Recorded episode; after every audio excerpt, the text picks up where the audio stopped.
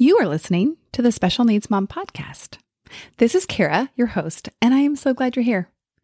Before we get into this episode, I want you to know that Pathway to Peace, which is a group coaching program, is currently available to join. This program is built on three main pillars. First, coaching. It's the real powerhouse. It's what I do, it's what I love.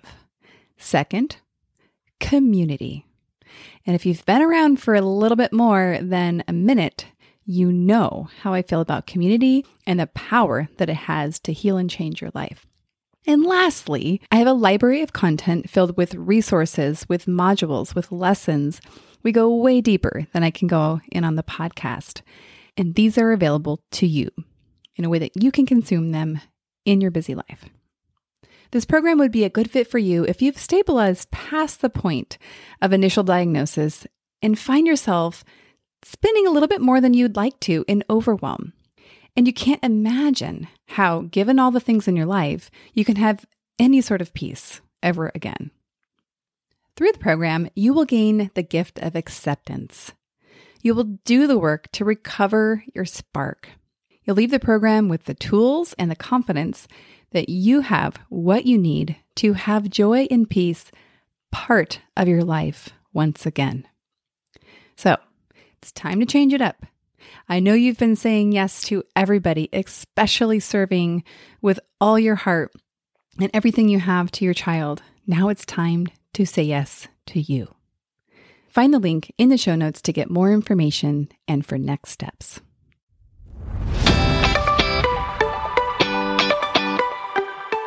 Hi, I'm Kara, life coach, wife, and mom to four incredible and unique children.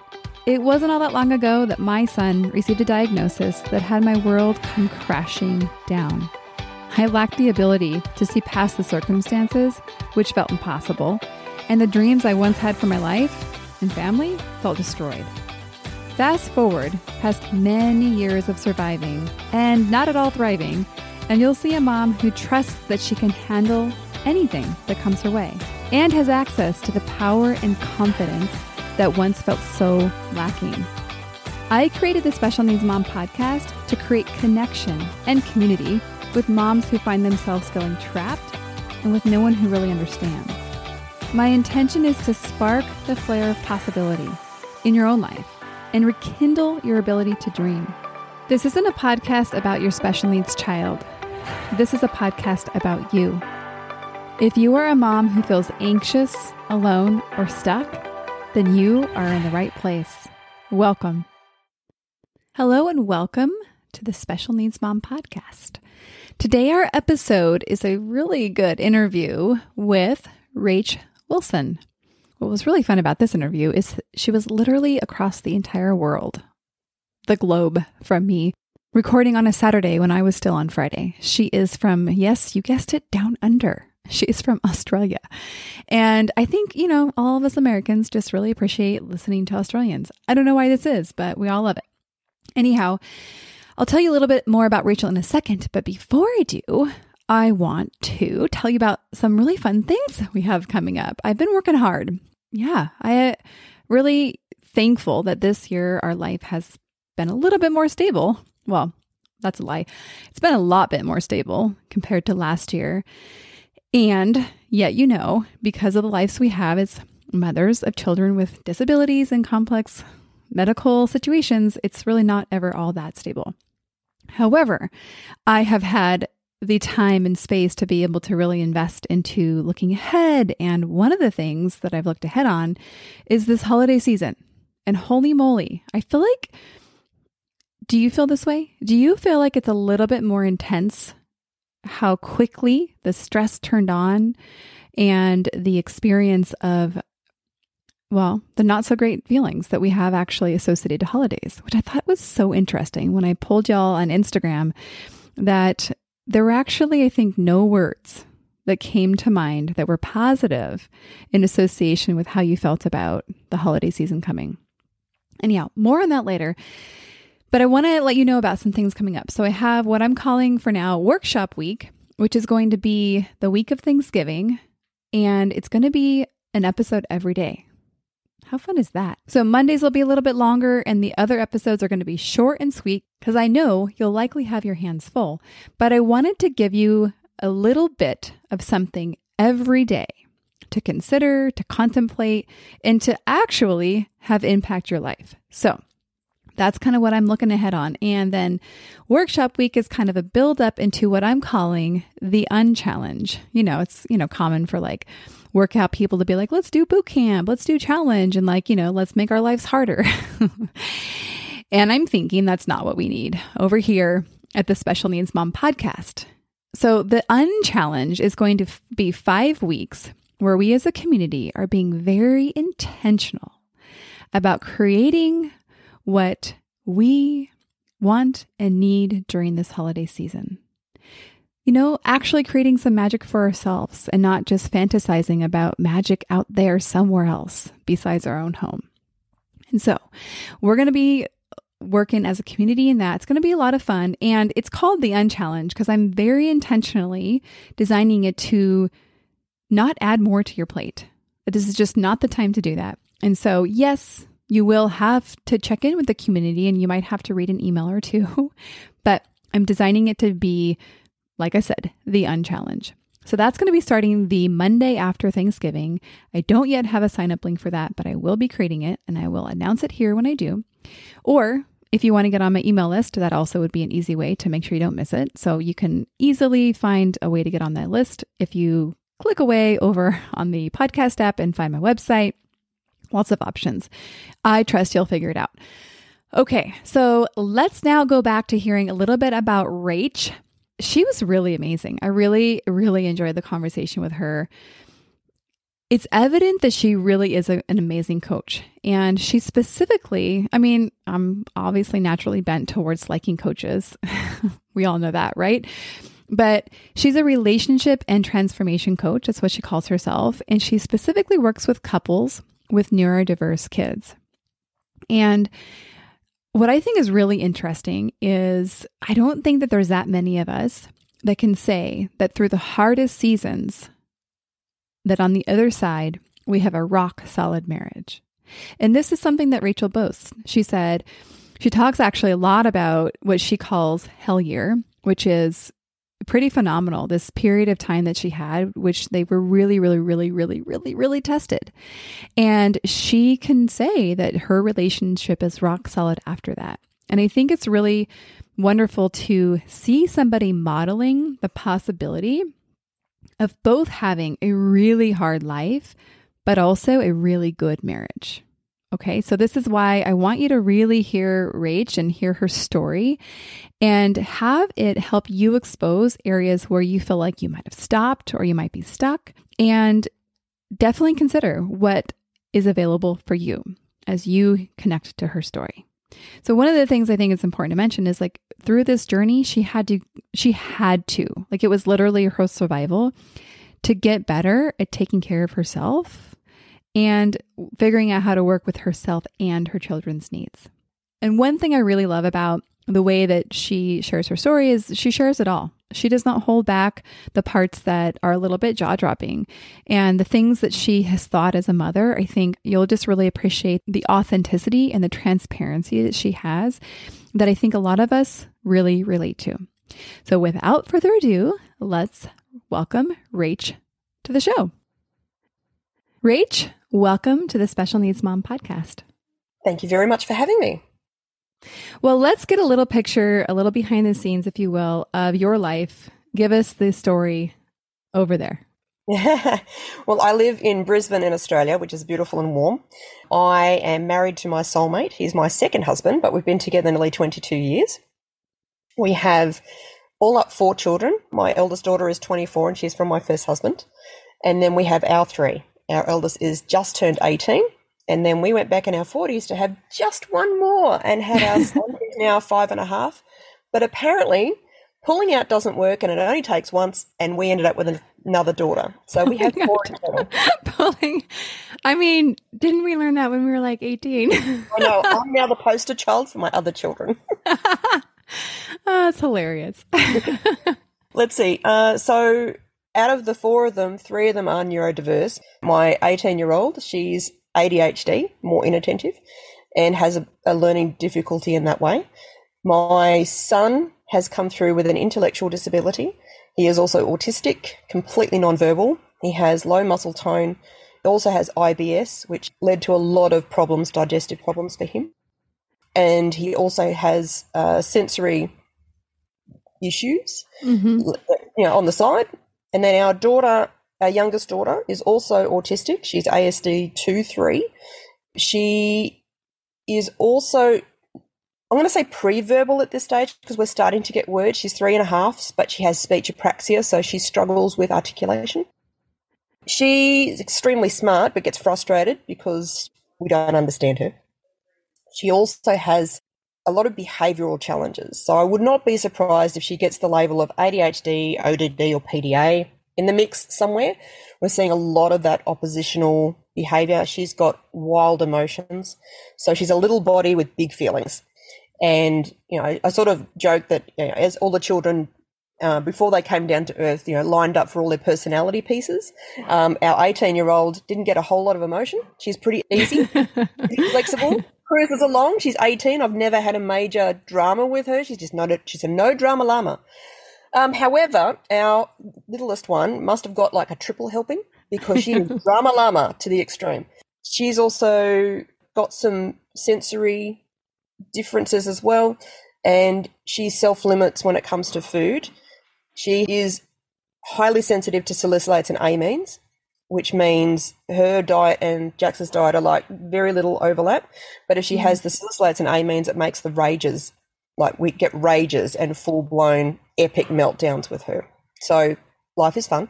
What is it that you said? If she gets what? Salicylates and Okay. amines naturally So, like, what would have? I'm not familiar with that. Okay, let me put it this way. When you take both of those out, the only safe fruit for her is a peeled pear. That's it. Okay, just a pear. Oh, not. A, I hope she likes wants to eat pears. all the things and she can't. Well, she could, but then it means epic. She's extremely precious. You only have to say something that even resembles the word no, and it triggers her into an epic meltdown, um, which can trigger her into a rage. Once she hits this, hits the rage section, it's like she hurts herself. She hurts me. She goes to gouge my eyes out, rip my earrings out, scratch me, bite me, kick me, punch me. I've got scars from her scratches, um, constantly bruised. So yeah, it's it's like trying to put a feral cat into a bath. She's that at you. Yeah, yeah. So that can be challenging because it can take 45 minutes to two hours to get her through to the other side where she's calm again. And um, before we took salicylates and amines out, we were getting rages two to four times a day. Well, I think it'd be a whole nother podcast to talk about how you figured all that and to support that. But thank you for going going into the to the background a little bit there and helping me understand. So thank you. Well, I think all of our listeners, and for sure, I want to say, wow, that's remarkable. Uh, To parent such a spectrum of people, of personalities, of ages. Mm. And so I'd love to hear a little bit more about your experience perhaps you know you can share overall and perhaps also share where there might have been the bumpiest parts of the road maybe the deepest valleys i'd love to hear a little bit about Yeah. that Um, well, we because we're not new parents, we've had the two older ones and then our two littles, which is how we describe them, our bigs and our littles. You know, we thought we had this parenting thing down until the last two came along, and because of their differences and the struggles that they have and the challenges, their sensitivities and the way that they respond is all very, very different. I had to throw out the parenting manual that I grew up with and, and developed over time. And we've had to learn a whole new way of parenting, a whole new way of communicating, of understanding communication, of receiving affection. So, as an example, my son, he's not affectionate. He's five and a half now, and we're only just starting to get him come to us for something other than food, water, let me outside, any of that. Uh, so he just does his own thing. He's always done his own thing. For a while there, because he was kind of supposed to be my last, I was looking forward to the snuggles and the cuddles and the all of that stuff that comes with a new baby and a, a new toddler. And he didn't do it. That wasn't his thing. He had repetitive behaviors. He went off, he did his own thing, stared into space, never responded to his name, which let us know pretty early on. Like we knew by 12 months he was there was something going on. He had a lot of quirks. He did things very differently. Didn't play with toys like normal kids do. He would turn trucks upside down and play with their wheels. A lot of flapping, a lot of playing with slide doors and wandering around the room. So once we learned that he was autistic, um, we didn't know he had an intellectual disability until this last year's been confirmed. We had to, to learn a different way of receiving love from him. So mm. if we got a look, we got looked directly into our eyes, we called that love. Mm-hmm. Oh, thank you for the love, buddy. Thank you. If he would hold our hand, which he's only started to do in the last 12 months, we would call that love. If he came up and just rested his hand on our leg, we'd call that love. So we had to completely change our criteria that we were judging, and we all judge, but we judging, you know, oh, that's love, that's affection, that's whatever from him. But that allowed us to do the same for all of our kids. We started yeah. to look at receiving in a different way and also giving in a different way because he didn't like Cuddle's face on. We had to cuddle him from behind and he would allow that. So we would, you know, come from behind because that's what worked for him. And uh, that gave us a big, you know, we had to completely change everything in our perception. We felt like we were new parents all over again in so many different ways. And then to have a, another little one join us, which I've never done too close together. There's like six years between my first two, 12 between my second and third, and then there's less than two. No, just Not over two. Between yeah. the last two, I'm like, ah, I know why I never had two close together before this. Well, not to so, mention you did it. I did that when I was a young, a young, young parent, mm. right? And so I was much younger, right? I was 10 years younger when I had my first and I when I had my my last. And my last is 5 years separate than my second last. Mm. 12 years between the last two or the middle two. And that I, I, cover, I could have coped with that. If we just had him and that was it, I, I could have coped with that. That was we were cruising along. I was getting back into my business and back to work and living life and, and taking him to therapy and doing all of that. I was handling it. And then our little Corey turned up. and she is a big bundle of everything. But she came in and, and because she doesn't have the intellectual disability and her autism is different, she does a lot of cuddling. In fact, she's clingy. She's like hmm. the opposite of him. Like they're chalk and cheese in a lot in many ways. So their spectrumies are very, very different graphs. But she comes along and she gives me all the cuddles. She gives me the kisses. She gives me the engagement. She also gives me a lot of a lot of extra demands and she doesn't respond the same way the other kids do. So you can't tell her no because you get complete defiance. She has got the stamina to cry and tantrum and meltdown for hours. Mm. So if we stick our heels in, she sticks her heels in deeper. I'm like, right, okay, that's the old way of doing things. Don't doesn't work. We've got to come up with new ways of parenting her. So I started to learn it. Uh, we're, we're learning the, the nurtured heart approach, which is a positive parenting approach. I'd learned a little bit about other ways of doing it. We're starting to instigate that, but I'm like, no, we really need to master this. So we invested in training to become better parents because we didn't grow up with this information. We grew up with mm-hmm. the usual, you know, three, two, one, I'm going to smack your bum. Um, no, you won't do that. All the rules, like, you know, and we understood the rules. Three, two. That's good. We don't have that over here. I didn't always get the three, two, one. So, you know, hand up in the air. I'm like, ah! I remember it when I got really unruly. That was, you know, resorted to the thing that I learned, what I grew totally. up with. Yeah. Um, but it doesn't work with these two. They don't have the same capacity for understanding like my older two. And my, my littlest one, well, she just turned the tables on everything. So nothing that I did before works. So it's been good because we've had to learn new ways of communicating with them. We've had to learn, you know, positive parenting approach, which is building them up and it's taking time and it's taking patience. And I'm probably the most patient I've ever been as a parent with these two. That said, that's on a day where I've had some decent sleep and I'm not in the massive mm. burnout red zone because mm-hmm. I, that one is a major problem for special needs parents. Yeah.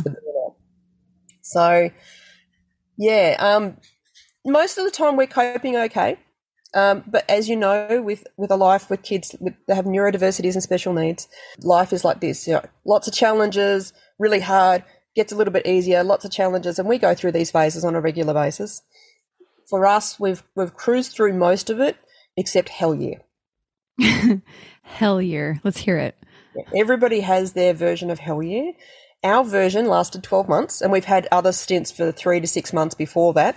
But this was the year that nearly broke us as individuals, our relationship was shaky, but not Mm. broken. Mm-hmm. So 12 months of. So our son, he has IBS, which was discovered after a hell year. And he would wake up multiple times a night in excruciating pain. Now, as you know, with kids who are in excruciating pain who can't communicate, they tend to bang their heads and bite their arms and, and chew the fingers and whatever they can to express that they're in pain. And he would do that. He would wake up, he would start screaming. And what we started doing was putting him in the car because the car is a beautiful sensory environment for him that calms him. So we could see then when the pain would stop and know that, you know, okay, that's how long the pain lasted. And it would last between 10 minutes and an hour. He would hmm. scream in excruciating pain. And we would drive and we would take it in shifts. So hubby would normally do the first shift. And the rule was when the second coffee gives out, you have to tap the other person in. So for the bulk of 12 months, we weren't sleeping at the same time. We weren't sleeping in the same bed. We were literally ships in the night on severe, and there's probably a better word for severe, extreme. There's got to be something beyond that, but I can't Something, think of it yes. yeah, beyond that, um, sleep deprivation. Like at the same time, so he was having those. We were up multiple times a night, living on coffee through the night. McDonald's did a killing on us because we were mm-hmm. literally driving, doing the drive-through. We didn't have time from the time we woke up to sit there and make a coffee while he banged his head on Yeah. it. We got to the car as fast as we could, but he would bang his head on the door as you were trying to open the door. He would bang his head on the car while you're trying to open the car, and you just had to watch out for his head because you co- he would, you know, throw himself forward and back. So we would do that, and then often I would do the the last shift, and what I would do because I'd be too caffeinated to go back to bed, there was not much point. I would drive to the beach because we lived in a coastal area, and I would park at the beach if he was asleep, and watch the sunrise, and then I would Mm. drive home at about the same time that everybody else in the house woke up. And then I would grab my baby and then I'd, you know, then we'd get into the day. We would get into, you know, changing butts, making bottles, making food. And it was literally one thing after the other. We struggled so badly through that year because he was still working full time. I was still having to take the kids to their therapy appointments and to the doctors and to all the things that they needed. We were living on only a few hours sleep each night, lots of coffee. And I've never been a coffee drinker. I hate coffee. Mhm. I don't like the taste of it. But it became a necessity to st- Mm. literally stay alive while on the road. Mm-hmm. We did a Yeah. 100,000 kilometers going nowhere in that year. I wish I knew the conversion to miles, but it sounds like a Okay, lot. so yeah, so there's 1.6 kilometers per mile, so probably about 60,000 kilometers. okay. Yes. Ish. Sorry, Ish. 60,000 miles. It's a lot.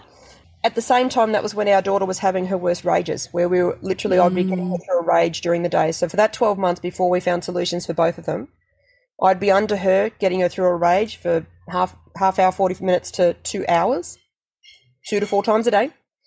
And if I wasn't doing that, I was driving him in the car. I had no room in my life for anything other than the kids. We went into such a deep level of survival. My body was struggling massively. Burnout, ridiculous levels of burnout. Both of us at crisis level burnout. Mm-hmm. My physical body was giving me all the signs that there was something like we were really in the burnout zone. Let me give you a couple of examples because if you Yeah, ever great. find yourself in this place, these are the warning signs that your body gives you. So regularly, as I get tired, I lose words. So I can't Mhm. describe. I can describe what the word is, but I can't tell you the word. The word does not enter into my mind. There is a term for that. It's called nominal aphasia, which they normally connect to people who have strokes. So, as an example, my kids love to remind me of some of the one, things that I came up with when I was trying to find the word.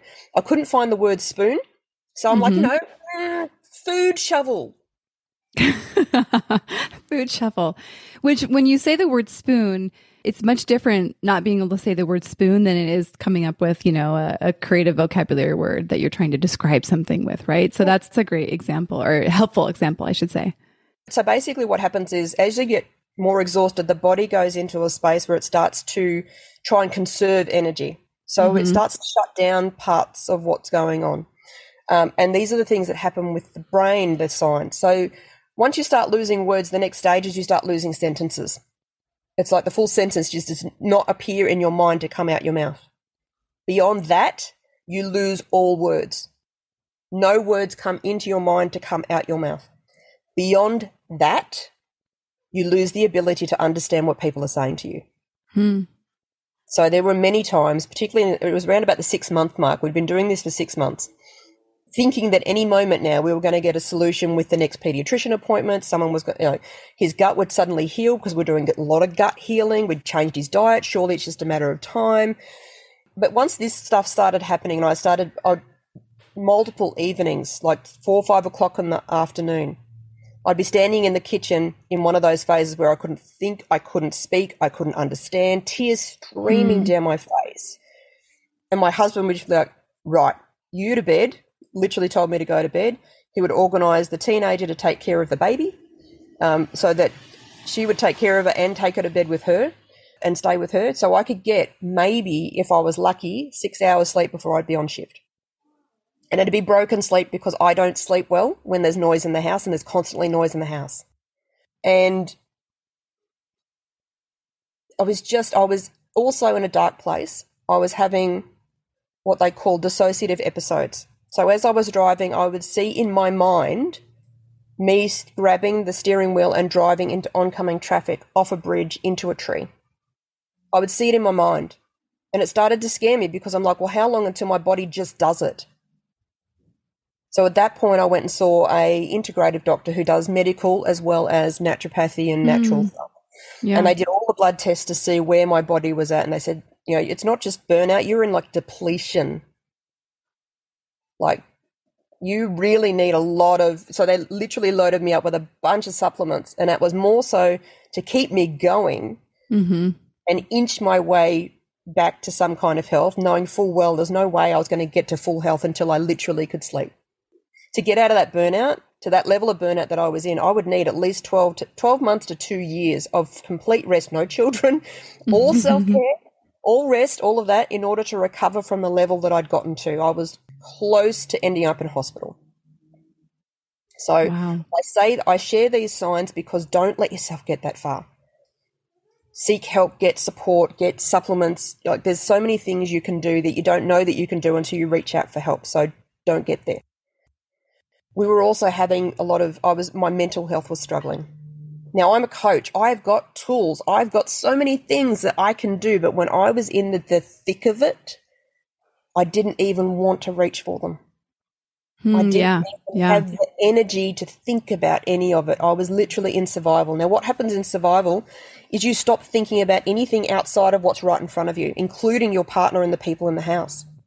You stop being aware of them and going, Oh, I wonder what he's doing. Is he feeling okay? I wonder how he's going today. Is he struggling? You stop doing all of that. You just, the only thing that you can think of is, oh, okay, what do I absolutely have to do next? And you put off everything that you don't have to do. I disappeared from social media. I couldn't work. I, self care was, it, was not happening. Um, tiny little pieces at best. I wasn't socializing. I wasn't connecting with anyone. It'd be when people would ask me, How are you doing? I would share, I'd be honest about what was going on.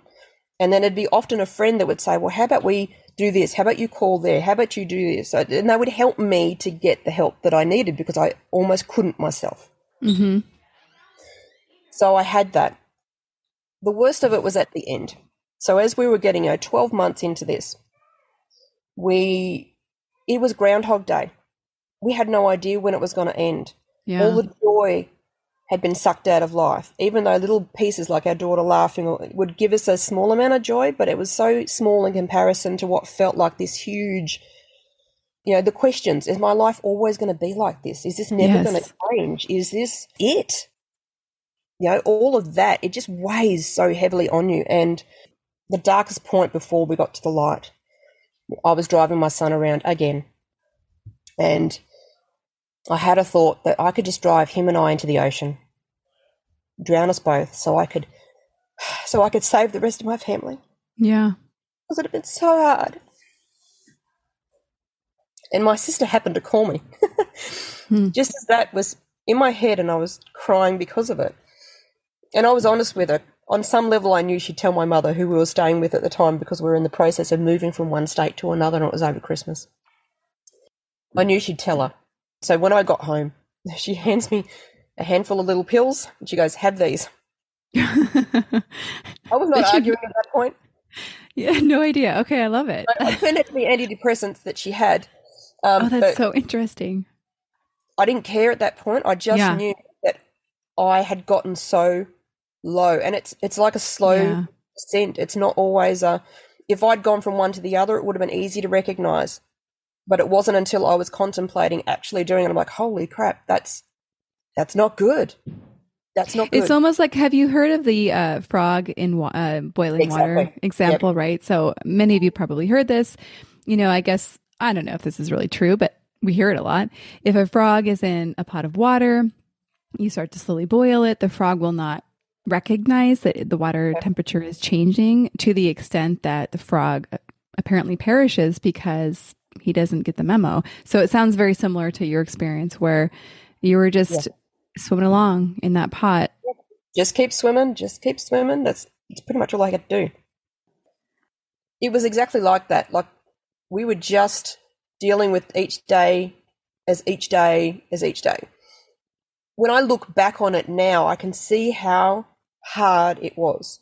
I can see how traumatic it was for us during that time. Like there was a whole level of PTSD that I had to deal with from that year, from that whole experience.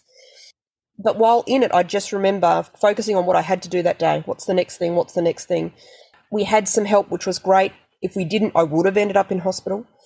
It was divine in the way that people showed up. Like when I was at and in the, the deepest crevices, you know, the, the right person would call. Um, my sister called. My mother showed up. My everything just kind of showed up. I had to learn, like from a, I guess a manifesting whatever scenario. That year broke me, but allowed me to learn how to surrender mm. and how to receive. I'm a very strong, independent woman. I can do this all on my own, but I could not do this on my own. I could not do it it was so hard that I needed a community of people around me to get through. So around the six month mark, we started to put things in place because we started to view it as a marathon rather than a, any moment now this is going to get fixed. And that's what helped us to get through for a lot longer. If we hadn't, we would have fallen apart way earlier. But we managed to get through the whole 12 months.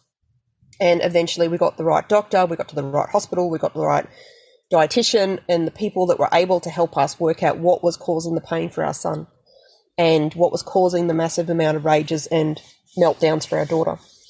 And then from there, we had to rebuild. We had to rebuild as individuals, rebuild out of burnout. We had to rebuild our relationship because we'd spent so long being so insular and focused on what's the next thing. We had completely disconnected from each other. While we had conversations during that year that helped us sort of come back. What I learned from that was how to stay together through the hardest of hard times. You know, the things that I would have done differently if I'd been able to think about it, but can think about it now when I'm out of it. Well, I definitely want to hear about those things. I want to go back for a second just to reflect a little bit. Many of the listeners of this podcast will know my personal story, which was I, I don't know that yeah, I guess we could call it a hell year for me in the sense of actually today, as of this recording, we're recording this on October 21st. This is the year anniversary of my son's second craniotomy. And it was awful. and just as you were describing, when we're in survival, we're so focused on the present. I remember actually, and I, I noticed this during, I'm used to having a lot of like I would call them more deep thought, where I'm reflecting, I'm curious, I'm, you know, yeah. kind of doing the coach thing. And what I noticed about this time was like there was just nothing there. It was like, what's for dinner? I wouldn't say I was depressed, but it just is like the depth was not there. And I think I relate to the survival aspect of, of that. The other thing I want to really highlight is that you talked about surrender and receiving. Mm. And I think that this is a lesson that many of us are forced to learn and that was actually, it's funny, you know, it was actually, I think, my naturopath that was kind of filling in as a counselor a little bit to talk about, and I have a therapist too, but uh, it just happened to be that the the thing that she brought in terms of my overall health was surrendering, mm-hmm. and like you, I'm a I'm a strong woman, and I can handle a lot, and we do handle a lot, and there's such a gift in surrender and receiving, and so anyhow, I wanted to highlight that I would love to hear about now you can look back. Oh, that's I think the other thing I wanted to mention is now I'm a year out, right? And the year continued on with many other moments that were awful. And I can look back now and see things that I couldn't see then, as in how truly awful it was. I knew it was awful. I mean, intellectually, I knew it was awful at the time, but yep. I think our brains and bodies, our nervous systems do such a good job of, of, protecting us from feeling it all at one time because we couldn't handle it. And Absolutely. so even though I was I was trying, you know, I was I was probably trying too hard to to do it right. Just really fascinating for me looking back. So I want to look back with you a little bit. And so you talked a little bit about the rebuilding. I would love to hear about specifically how you rebuilt your mm-hmm. relationship with your husband after after hell year. Yeah. So as many special needs mums can understand, there's definitely no sex and no date nights that happen mm-hmm. during look sometimes ever. But the you know, obviously through the hell times that that's not happening. You're you may not you're probably not sending sexy text messages you're probably not sending little love notes you're like you're probably not doing you know buying these extra things for him when you're out or your partner um, you know, that all falls by the wayside and you stop doing also the little things which means you both feel disconnected you mm-hmm. feel the space i had this conversation with my husband one day where i was particularly precious as you are when you've had no sleep for months nearly a year and I said to him, like, where are you? You're you're wandering around the house, but you're not really here. You don't come near me. You don't give me random cuddles. You don't say anything to me. We don't talk about anything. And my love language is quality conversation. Mm. Um, so I kind of expressed, you know, all of this stuff, which were for me was the evidence that he wasn't here. And he turned around to me and said, "Well, you realise you don't do any of that for me either." Like, oh, damn. I totally have a double standard for my husband too. And that's it's part of what happens in survival mode. You're looking outward at just what you can see mm. and and you're making an assessment on that and it's not easy to then turn around and have a look at the whole thing. So don't ever feel guilty about that if you're particularly under low capacity is what we call it because that's the mm. language we use in that for the kids. So we yeah. get low capacity too. Um, so when we're low capacity, we're overtired, we're overtaxed, we don't have that same capacity to consider yes anything outside of that. So don't don't feel bad about it. But that's what happened. So when he said that, I'm like, oh, hey, you were right. Okay, so what can we do that's within our ability and capacity to help each other to feel connected? So his love language is touch so affection and touch. So he said, "Look, I'm not not going to ask you to have sex with me, but if you could just come and give me like touch me, give me a cuddle, just you know full body hugs, or just come up behind me and hug me, just you know a couple of times during the day, hand on the shoulder, anything." He said, "Just anything would help me." Hmm. I said, "Okay, I can I can do that, and I'll do my best." And I said, "If you ever need it, and I'm not giving it to you, please ask." So I gave him permission to remind me hey, I could use a cuddle. Okay, cool, I can do that. And for me, I said, just you know, check in on me. Even if you just say, knowing full well that when you say, how are you going, you're going to hear, I'm not doing good. You know, it's okay for me to, to say that. I need my best friend so that I can kind of offload. I know that you're in this with me too, but sometimes I just need to verbalize that so that it's not in me and I can feel better. Can you do that? He said, Yeah, I can do that. When he knows it's not about him. mm-hmm, yeah. like, he doesn't have to fix anything when you're in survival, you're disconnected and it can look like the other person is upset, mad, whatever. Mm-hmm. Not the case necessarily, but he his thing is he avoids conflict. So he would avoid asking me how I was in case I was going to say, Well, you've done this, done that, whatever. But it wasn't the case. So I, I gave him permission to check in to say, Are you upset with me? and then I can go, No, I'm struggling with blah, blah, blah, blah, blah. And he said, okay, well, I'll do that. So we, we committed to sort of a daily, me giving him some affection and him just checking in with me, just asking me how I'm going, which gave us enough. It didn't fill the love tank, Mm-mm. but it was enough to keep going through the hardest times. Mm. Know that we're still there for each other, that we still love each other, that, you know, I can see that he's struggling. He can see that I'm struggling and our heart breaks for each other in that scenario. And what we found ourselves doing was taking on extra to try and lessen the load of the other person to make it easier for them, but it would make it harder for us. So we, when we realized that's what we were both doing, it's like, okay, we've both got to stop doing that because mm-hmm. it's actually making it worse. Mm. So we had to ask for what we needed. So even now, I'll still say, can I go and get some what I call shutdown time? When I'm overtired and overtaxed, I, I can't, is the only way I can describe it. I can't. I can't deal with you. I can't, and I can't get any other word out other than I can't. And for me, that means I lock myself in my bedroom, which means the kids can't come in. No one's placing any demands on me. I don't have to do anything, think about anybody. I turn the TV on. My best course of action is to put something on I haven't seen before so my brain can get lost in the TV. It means my brain stops because it runs at a million miles an hour anyway. Because mm-hmm. I, I haven't kind of mentioned on the show, I'm going through the process of diagnosis for ADHD.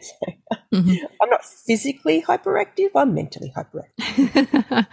um, so shutdown time becomes extremely important for me to be able to recharge and sort of settle my nervous system mm-hmm. to be able to cope with more. Yeah. So I would have to ask for shutdown time and he would have to ask for time out too. Then instigated having every second Friday I'd go spend the night at a friend's place. And every other Friday he would go spend the night at a friend's place. So we got 24 hours out of the house, nice. actually sleep the whole night. And not having the demands on us or having to think about anyone actually recharges us, even though it would only last like a day, if that, because we'd come back and then the other person would be so fried we'd be in and on. Yeah. but it was just nice to have that reprieve, and it also yeah. felt good for us to give that to each other in yeah. that space. So that's how we got through. That was what we did until we got to a time where he was, our son was sleeping again and we were sleeping again in the same bed. And we had to remember that we could cuddle up to each other in bed. We hadn't done it. We'd gotten so used to sleeping on separate sides, so we didn't wake the other person because they'd only just gone to bed or he was trying to get them the most amount of sleep as possible. So we had to remind ourselves of the things we used to do automatically that were connection that we were, hadn't done through the course of Hell Year. And not just that, I had to do you know, this sort of stuff, as we know, creates a level of PTSD. Mm-hmm. And for us, it's called complex PTSD because it's not just one significantly traumatic event, it is many. So every time my son would get in the back of the car and he'd be screaming in agony, banging his head, biting his arms, and he had bruises and on his head and his arms, and his fingers are still calloused from the amount of chewing on his fingers he did. But we had to go numb through that time because if I let it get to me every time I got in the car. Every time he had one of those episodes, it was multiple times a day. Yeah. I had to protect myself from it. And every time we had to go into the hospital because it had lasted longer than an hour, maybe something worse is happening. And then getting him checked, you know, every time I had to take him to the doctor now, I still, I'm highly anxious because yeah. He doesn't deal well with being poked and prodded. We have to hold him down. We have nurses, often five of them, holding him down to do things like put a, a cannula in. It's trauma, trauma, trauma, trauma, trauma. So I, being a coach, I've got a network of coaches and healers and, and whatnot in my network. So I just reached out to a few. Um, I didn't have any money that I could spend, but I had a good network of support where I said, look, I'm really struggling. If there's any way that we could do some uh, session together, that would be great. And often I had people offering it to me anyway because they knew mm-hmm. how hard it was. Thank God. And I just I allowed myself to receive. Beautiful. So that's how I did it. I worked on myself. I healed a lot of my trauma. Um, you know, to the point that I can, knowing full well that you know we constant we are still going through mm-hmm. traumas on a, a semi-regular basis, but I know how to process a lot of the emotion out of it, so it's not compounding like it used to. In the middle of hell year, it was not unusual for me to literally go months without showering. Really? Yep. Because wow, I would wake up in the middle of the night because it was my shift. I would get dressed, and then I'd get home and I'd be into the day, and then I would go to bed because by the end of the day I'm so exhausted. Mm-hmm. I'd roll into bed. I think the worst of it was about about a two month stint. I don't know fully because it was Groundhog Day. You lose track of yeah. time. You're like I'm not keeping track here clean clothes on most days, but there'd be sometimes two or three days I'd wear the same clothes because I'd roll, I'd just crawl into bed and go to sleep, and then I'd end up sleeping until I got up to go driving, and I'd be already dressed. Mm-hmm. When it came to recovering, I had to remind myself to have a shower every day. And even mm. still, I, mm. I still don't have it every day. Mm-hmm. It's an effort to do it every day. Um, but I do it a lot more times in a week now. Simple things like you know, plucking my eyebrows, shaving my legs, putting some moisturizer on, washing my face. These became the things that were the first steps into self care. Because these were the things that I wasn't doing a lot of when the things were the worst during Hell Year. And then wow. from there, we started to do coffee. Hubby and I would just, where we could, get even just an hour. Let's go for a coffee. I wouldn't drink a coffee. I like to use the word coffee. I don't drink the coffee. But just to get out of the house and just him and I have some time together. You know, at the end of the day, we tried to do some more mindful instead of meaningless evenings. But there are times where we're so tired, it's like, you know what, I just need the TV. I just need to switch off because that's what I need to do to recharge. But we'll do that together. He'll lay next to me and he does his Instagram thing that he does. his thing is beer. He loves craft beer. So he does a lot of reviews. Oh, I'll have to introduce you to my cousin. He has a brewery in Australia. Anyhow, yes. um, that's Love fun. That. I just want to go back to the self care. I think what's interesting because it's funny. I'm often like self care is not, you know, taking a bath because I think that that's over here so much what people associate it to.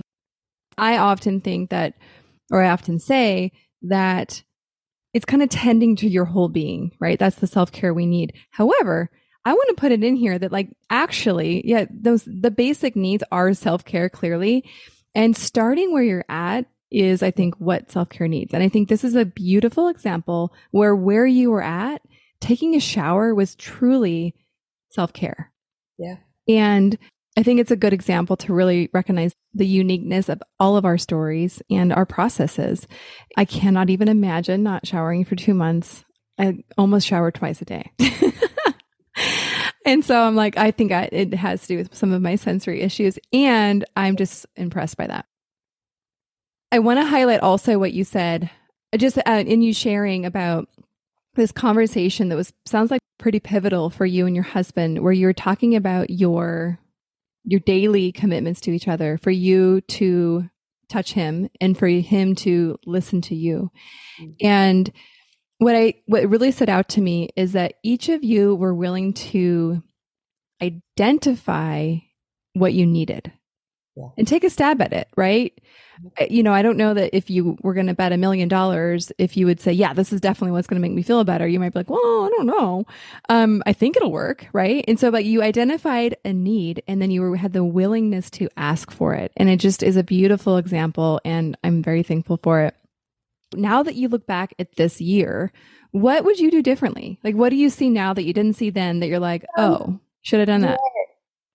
I think, I mean, really, I would I would have started it as a marathon earlier. So that the shift in mindset. So even now, if things start to go longer than a, a couple of weeks, we shift into okay, let's you know act as if this is a marathon and hope that it's not. So that means you, you change the way that you you operate, the mm-hmm. the things that you put in place. You find more supports. You start to engage with. Like I said, I organised with a friend to go and stay at her place once a fortnight and hubby the same. So we started to, to instigate, okay, well, we both need time out. And if we had done that earlier, we may not have got as frazzled as we did at that six month mark. Knowing that all the supplements, like my body was struggling under the severe, extreme physical stress, mental stress, emotional stress. Um, and it's in those times that we burn through a lot of our nutrients. So magnesium is massive. We burn through that anytime we're stressed. I need to take magnesium daily, and I'm not I'm, I'm not in hell year, but I have to take it daily. Um, our son also needs to take it because it means that he sleeps. If he doesn't have it, he doesn't sleep, or he wakes up in the middle of the night and he's awake for three to five hours making happy screeches around the house, which is great, but I don't sleep. So some of those things I would have instigated earlier and become a part of our protocol for survival. And I think that's something that's worth, you know, every special needs parent and couple needs to have a, a, a, survival protocol or a survival plan. How can we pull back on any thing that's going to take our energy and time? How can we, you know, if it's a nighttime thing, how are we going to split it up so we're both sort of, it's, it's not even's not the right word because my husband can deal with a lot more physical stress than I can, but I can handle a lot more of the mental and emotional stuff than he can. So, how are we going to harmonize how are we going to work as a team? How are we Beautiful. going to be flexible? is the best way to approach it. And knowing full well that, you know, it's going to be tough no matter what you do, but you can make it easier if you've got a plan already of those times where survival kicks in. How do we manage it? And then the second part to that is having a how do we get back to thriving plan?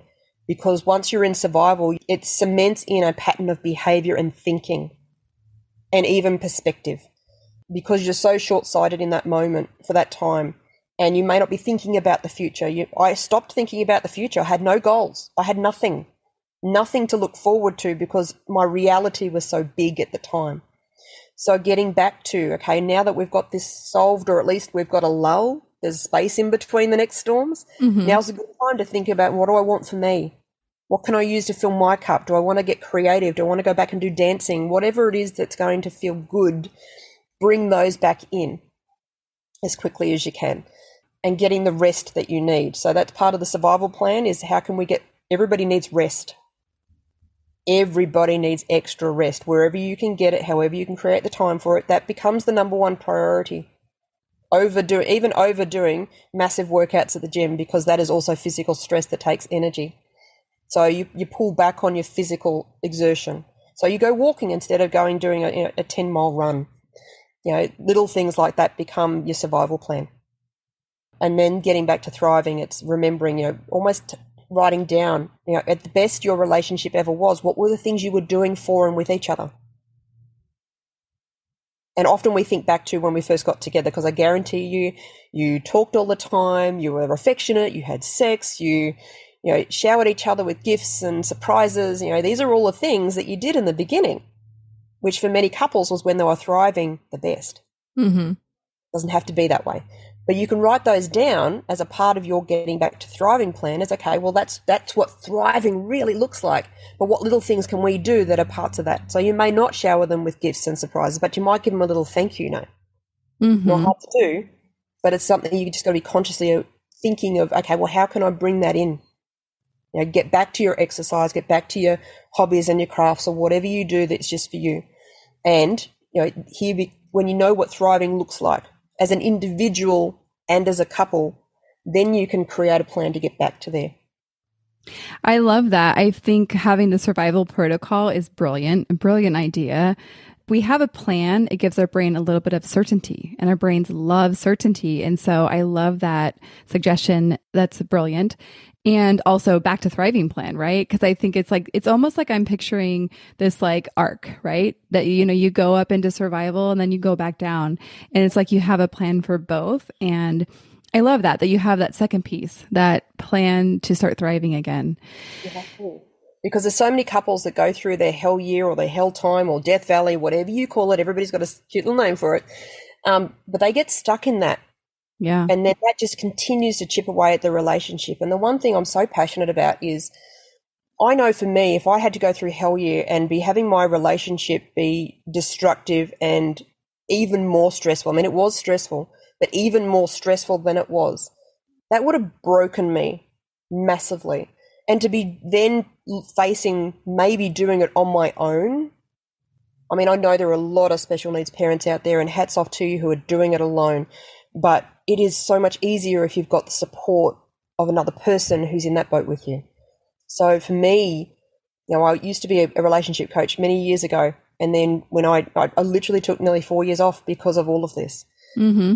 And when I sat down with God and just went, right, well, what do you want me to do? Like, what, where am I going next? Because I did business coaching and, and manifesting and mindset transformation and all of that in between and relationships was the first thing that came through. I'm like, oh yeah, I could I could see myself getting back to working with couples and even one person out of the couple because when you work with one person, it changes the dynamic. Yes, you cannot not change the dynamic in the relationship. And initially, I'm like, oh yeah, I should work with couples that have got neurodiverse or special needs children. But first thing that came through was, oh, that feels too hard because I hadn't finished doing my healing work. Yeah. had to heal a lot more of my own PTSD. And then it got. I just want to. I want to pause and say that's exactly the journey that I had, where I had the idea, the calling, and I was like, no, no, no, no, never mind. No. Sorry, God, we're going to talk later, but no. and and yet and yet here I am. Anyhow, I just think that's that's great. Yeah. So did my own healing work, and then it just it sort of landed, and I'm like, ah, okay, now I'm ready. Now we can go, and it just it makes so much sense. Not everybody has this, but I knew all the way through Hell Year that it was happening for a reason. I didn't know what the reason was at the time, but I got so much from it. As mm-hmm. hard as it was, I am thankful for it because I learned to ask for what I really want and need. I learned to receive. I learned to surrender. And I still struggle with these things. I'm not a pro at all of them, but I'm way better than I was. Yeah. Um, I've learned to to live in the moment where I need to. Mm-hmm. I've learned how the little things can make such a big difference. I've learned that my husband and I can really get through anything and how to do that. And I've connected with an amazing community of mm. people who, who understand this and, and community of people who understand it, even if they're going through similar themselves. It takes away that feeling of being alone. As alone as you are in the darkness of the night when you're driving your kid around or you're in the bathroom with another meltdown, you're alone in that moment. There's something comforting about knowing that you can grab your phone and, and connect to a network of people who understand, who have yes. been there, who can at the very least go, Oh, honey, I feel for you. I'm there with you. And like literally, I think what I notice is that I think the way that we can connect as mothers of these children is I do literally feel it, right? When I'm with, like, you know, when you share your story, it's like I can feel it with you, right? I mean, not in the same way that you do. Obviously, you, you had your own experience, but I think being together in it is yeah. is significantly different. Well, I want to I want to kind of turn to the relational aspect. That you know, you're a relationship coach, so let's talk a hot minute about what you see as the most common things to come up for relationships as special needs parents. And I wanted to take a stab. I wanted to take a guess. Go ahead. And because I hear obviously a lot about gaps in relationships. Mm-hmm. And so these are my, I was like, these are my top couple. So the first one is not feeling understood, that the wife doesn't feel like her husband is there with her or gets her and and or processing it differently. Whereas like she has a very different way of of being with what's happening than he does and that again feels alone. This is the other one i think that comes up a lot is that he doesn't do it the way she does and she believes her way is the right way, then my guess is not having energy to have sex. I, I, I thought that'd just be fun to put it in there. So anyhow, um, yeah. what what are your top hitters? I guess is what okay. So the ones that I tend to get when I say, you know, what are your top relationship struggles? One of them is communication. Well, in yes, all forms. Yeah. Not being able to understand is a part of that. For me, that's also a part of relating. How to mm. understand your partner. Um, and the other part, the other one is not being on the same page. Mm. So having a difference in how they want to manage the children and their behaviors and their meltdowns. One wants to do it this way, one wants to do it that way. So you're right when, when one of them thinks they're right. And the answer is often they're both right um, mm-hmm. because the way that mum approaches it works for her. But when dad tries to do what mum does, it doesn't work necessarily for him. The way dad approaches it works for him. So there's, it's not always the case. But it's having an opportunity to get on the same page. Mm-hmm. So one of the things that I teach in my my big program is a communication skills because most of us grew up, you know, we, we go into relationships and parenting usually from what we grew up with. Mm-hmm. We, there's no most people don't go and learn about relationships. They don't go and learn about parenting. We we jump into these things and we wing it. and we can wing it good and we can wing it not so good. I find that a strong foundation in relationships has three pillars. One is communication, and it's a skill. You can learn how to have healthy and effective communication. And there are so many ways to communicate in a way that doesn't end up in an upset or a blow up. There is, promise you, there is. The second one is relating.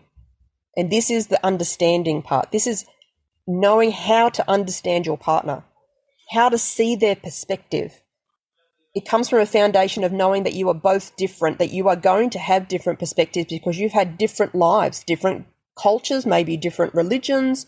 All of that sets up your filter system for how you perceive the world. Truth is somewhere in between. Your perspective and their perspective is literally just like you're looking through a bunch of different colored lenses to see what you see. and you will see it differently to the way your partner does. But how different depends on your filter system that you've grown up with, the people that you've listened to, your authority figures, your experience, all changes the way you perceive things.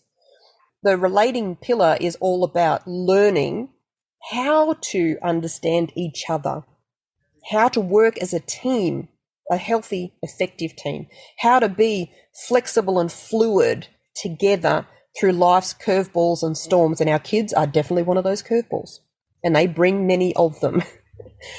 and then the last one is developing emotional maturity. Mm, yeah. This is where we deal with our baggage. And I guarantee you, every person has baggage. You have destructive and unhealthy patterns of behavior, patterns of thinking, patterns of the way that you interact with each other. And I know this because think about this. When you are upset, when you are frustrated, when you have a, a something with your partner, how often do you turn into an immature child? I still slam doors, so you know I'm not saying that I am. I've mastered all of. Well, I'm laughing because like you and I know this, and we also know that like you know, yes, there is there's a spectrum of emotional maturity, but I don't think anyone ever gets to like complete, right? Like no one ever gets to like the point with which they're not sometimes returning to their childhood ways. Yep, absolutely. So, you know, the tit for tat, the overly defensive, the overly mm. emotional, having to fix it, withdrawing. I mean, these are all immature conflict behaviors. And it's just because there are parts of us that we have not healed. There are programming in that we've we've gained from just growing up with the people that we grew up with. And I don't know anyone who grew up with parents who were extremely good at relating, communicating, parenting, emotional mastery. I mean, we've all got stuff. So the last pillar for me, in particularly in the program, is really about teaching you how to be self-aware. Mm. I give you tools to be able to do that level of work because we should all be doing that work. Every time we have a, a situation with our child that creates another level of PTSD, we need to be processing those moments on a regular basis. Think about we consume food, right? It has to go out the other end if we didn't poop, that's going to get really painful really fast. So your emotions are the same. We are moving through mm-hmm. life. Life gives us us experiences and we feel pain and we feel frustration and we feel upset at different things. And if we haven't healed something, those moments are not just upset, it is detrimental. It is not just frustrated, it is rage. The extreme emotions are often an accumulation of emotions that have not been healed or processed fully. So yeah. everybody needs the tools to be able to do this level of work for themselves. I've had to work with other people because I can do a certain point with myself, but I need someone on the outside of me to help me to see what I can't see. Yeah. To ask the questions that I'm not asking to me go, ah, oh, that's what it is. And then I can do the healing work. Every person on the planet needs to have that. And because they don't, this is what becomes the biggest root cause of problems in relationships. And when you've got special needs kids, not only is your relationship under pressure, it is under extreme pressure. And I always said that if you've got any cracks, gaps, or toxic patterns in your relationship, as soon as you add pressure to it, you will see them. So when you add kids, you're going to see them. That's why, you know, relationships fall apart once you have children. Um, but mm. it's, it's even more extreme and it's even more in your face when you've got special needs kids and the extreme ex- circumstances that they bring you. So that's why the divorce rate, the breakup rate for couples like us is so, so high.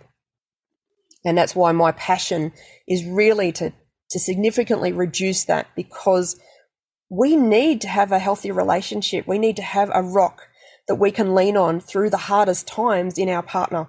Yeah. And that means that if we're happy then we've got less stuff that's in the environment, in the family environment for the kids to be reactive to. So it has a flow on effect. And that's, it's just so, so, so, so important. Yeah. What I think is interesting often is I see mothers putting all, everything into helping their child, yet not realizing that her way of being, the gap in all these things that you just pointed out is actually the most influential thing over her child. So right. Deep. And so it's like, it's like if you want to help your child, help yourself yeah, it's the you. whole thing, you know, oxygen on your own face, Mark, yeah. like that plays first. But a lot of women in particular, we're so focused from the time that they're born. we give everything. We are now, they need us. But the problem that I find, even with kids that don't have disabilities, is that that continuation of continuing to fill all their needs and take care of them at that level goes on way too long. There are definitely times our kids don't need us in that moment. And those are the times we need to prioritize us more, yeah. so much more. Because if we've got capacity, and I know this for myself, if I've got capacity, then I can have that patience to last through that meltdown and that rage so much better than if I am already low capacity and I am frustrated because she's even made a sound, let alone get through another two hours of meltdown. Yeah, that's why when I look back at your Hell Week, I'm just thinking, wow, like because knowing that you would have had tremendously low capacity to to just to survive that, it is really remarkable. Rach, I've really enjoyed hearing you. I can tell that you're an absolutely phenomenal coach. Is there anything that you is on your heart that you haven't gotten to say or share yet um, as we wrap up? And I'd love for you to, to tell us a little bit about how people can contact you if they want to really dive into their relationship. Yeah, I think probably one of my last sort of thoughts is it's it's it's self care to work on your relationship. Mm. That's your relationship to yourself as well as your relationship to your partner. You deserve to have a happy, healthy, harmonious, loving, passionate relationship. You deserve that. To get that, it will take work. It will take some focus. It won't happen overnight. And if your partner and you are struggling and it's not over, if you still love each other, there is still a chance, a good chance, that if you commit to doing the work, to learning the skills, because communication and relating, there's skills, you can learn this stuff, and doing the work, then you've got such a an opportunity to have the exact kind of relationship that you truly desire and deserve. And I want that for as many people as possible. Yes, well said. And how can people reach out to you if they want to dive into this self form of self care in, in terms of investing in their relationship? Yeah, well, you can find me on my website. Um, so that's divinerelating.com and you can reach out to me by email, rach at divinerelating.com. I'm also on Facebook, and you're more than welcome to friend my personal profile, and it's Rach Wilson76. So facebook.com forward slash Rach Wilson76. Just send me a message and let me know that you heard me on Kara's podcast. That way I will accept your friend request because I often delete them because they're not people that I can serve or that I know that I can actually serve. Um, and I've also got a group now. I've just launched it. It's relationship support for couples with neurodiverse kids. You can either search for that or if you find me, you'll see it on my profile. It's right there. You can click straight into it and go straight into the group. And I put a lot of content in there. I'm doing lives, I'm doing little mini courses. I've got a virtual workshop coming up that I'm letting all my um, people in my group attend for free. So there's a lot of things coming up in the future. And yeah, you can reach out to me through those channels. Okay, lots of options. I like that. And all of your information will be in the show notes for anybody that wants to to just hop over there. The links will be there. If you're driving and can't write anything down now. Well, Rach, I just again want to say thank you so much for being here, for investing firstly in yourself to get to where you are today, but then in investing your time in this conversation to share what you've learned with our community. Thank you. thank you so much for having me. I really enjoyed it. Thank you. One more thing before we officially, officially wrap up this show. Sometimes when I'm listening to podcasts, I have the experience of wanting more. I'm listening at the very end thinking, I sure wish that episode didn't end. I invite you, if you feel in any way the same way, I invite you to the Special Needs Mom podcast community, which is a free group that I host on Facebook where we as a community of fellow moms who listen to this podcast and are experiencing life in similar shoes get to talk to one another, get to share stories, get to actually interact. I hope you'll consider joining. See you over there.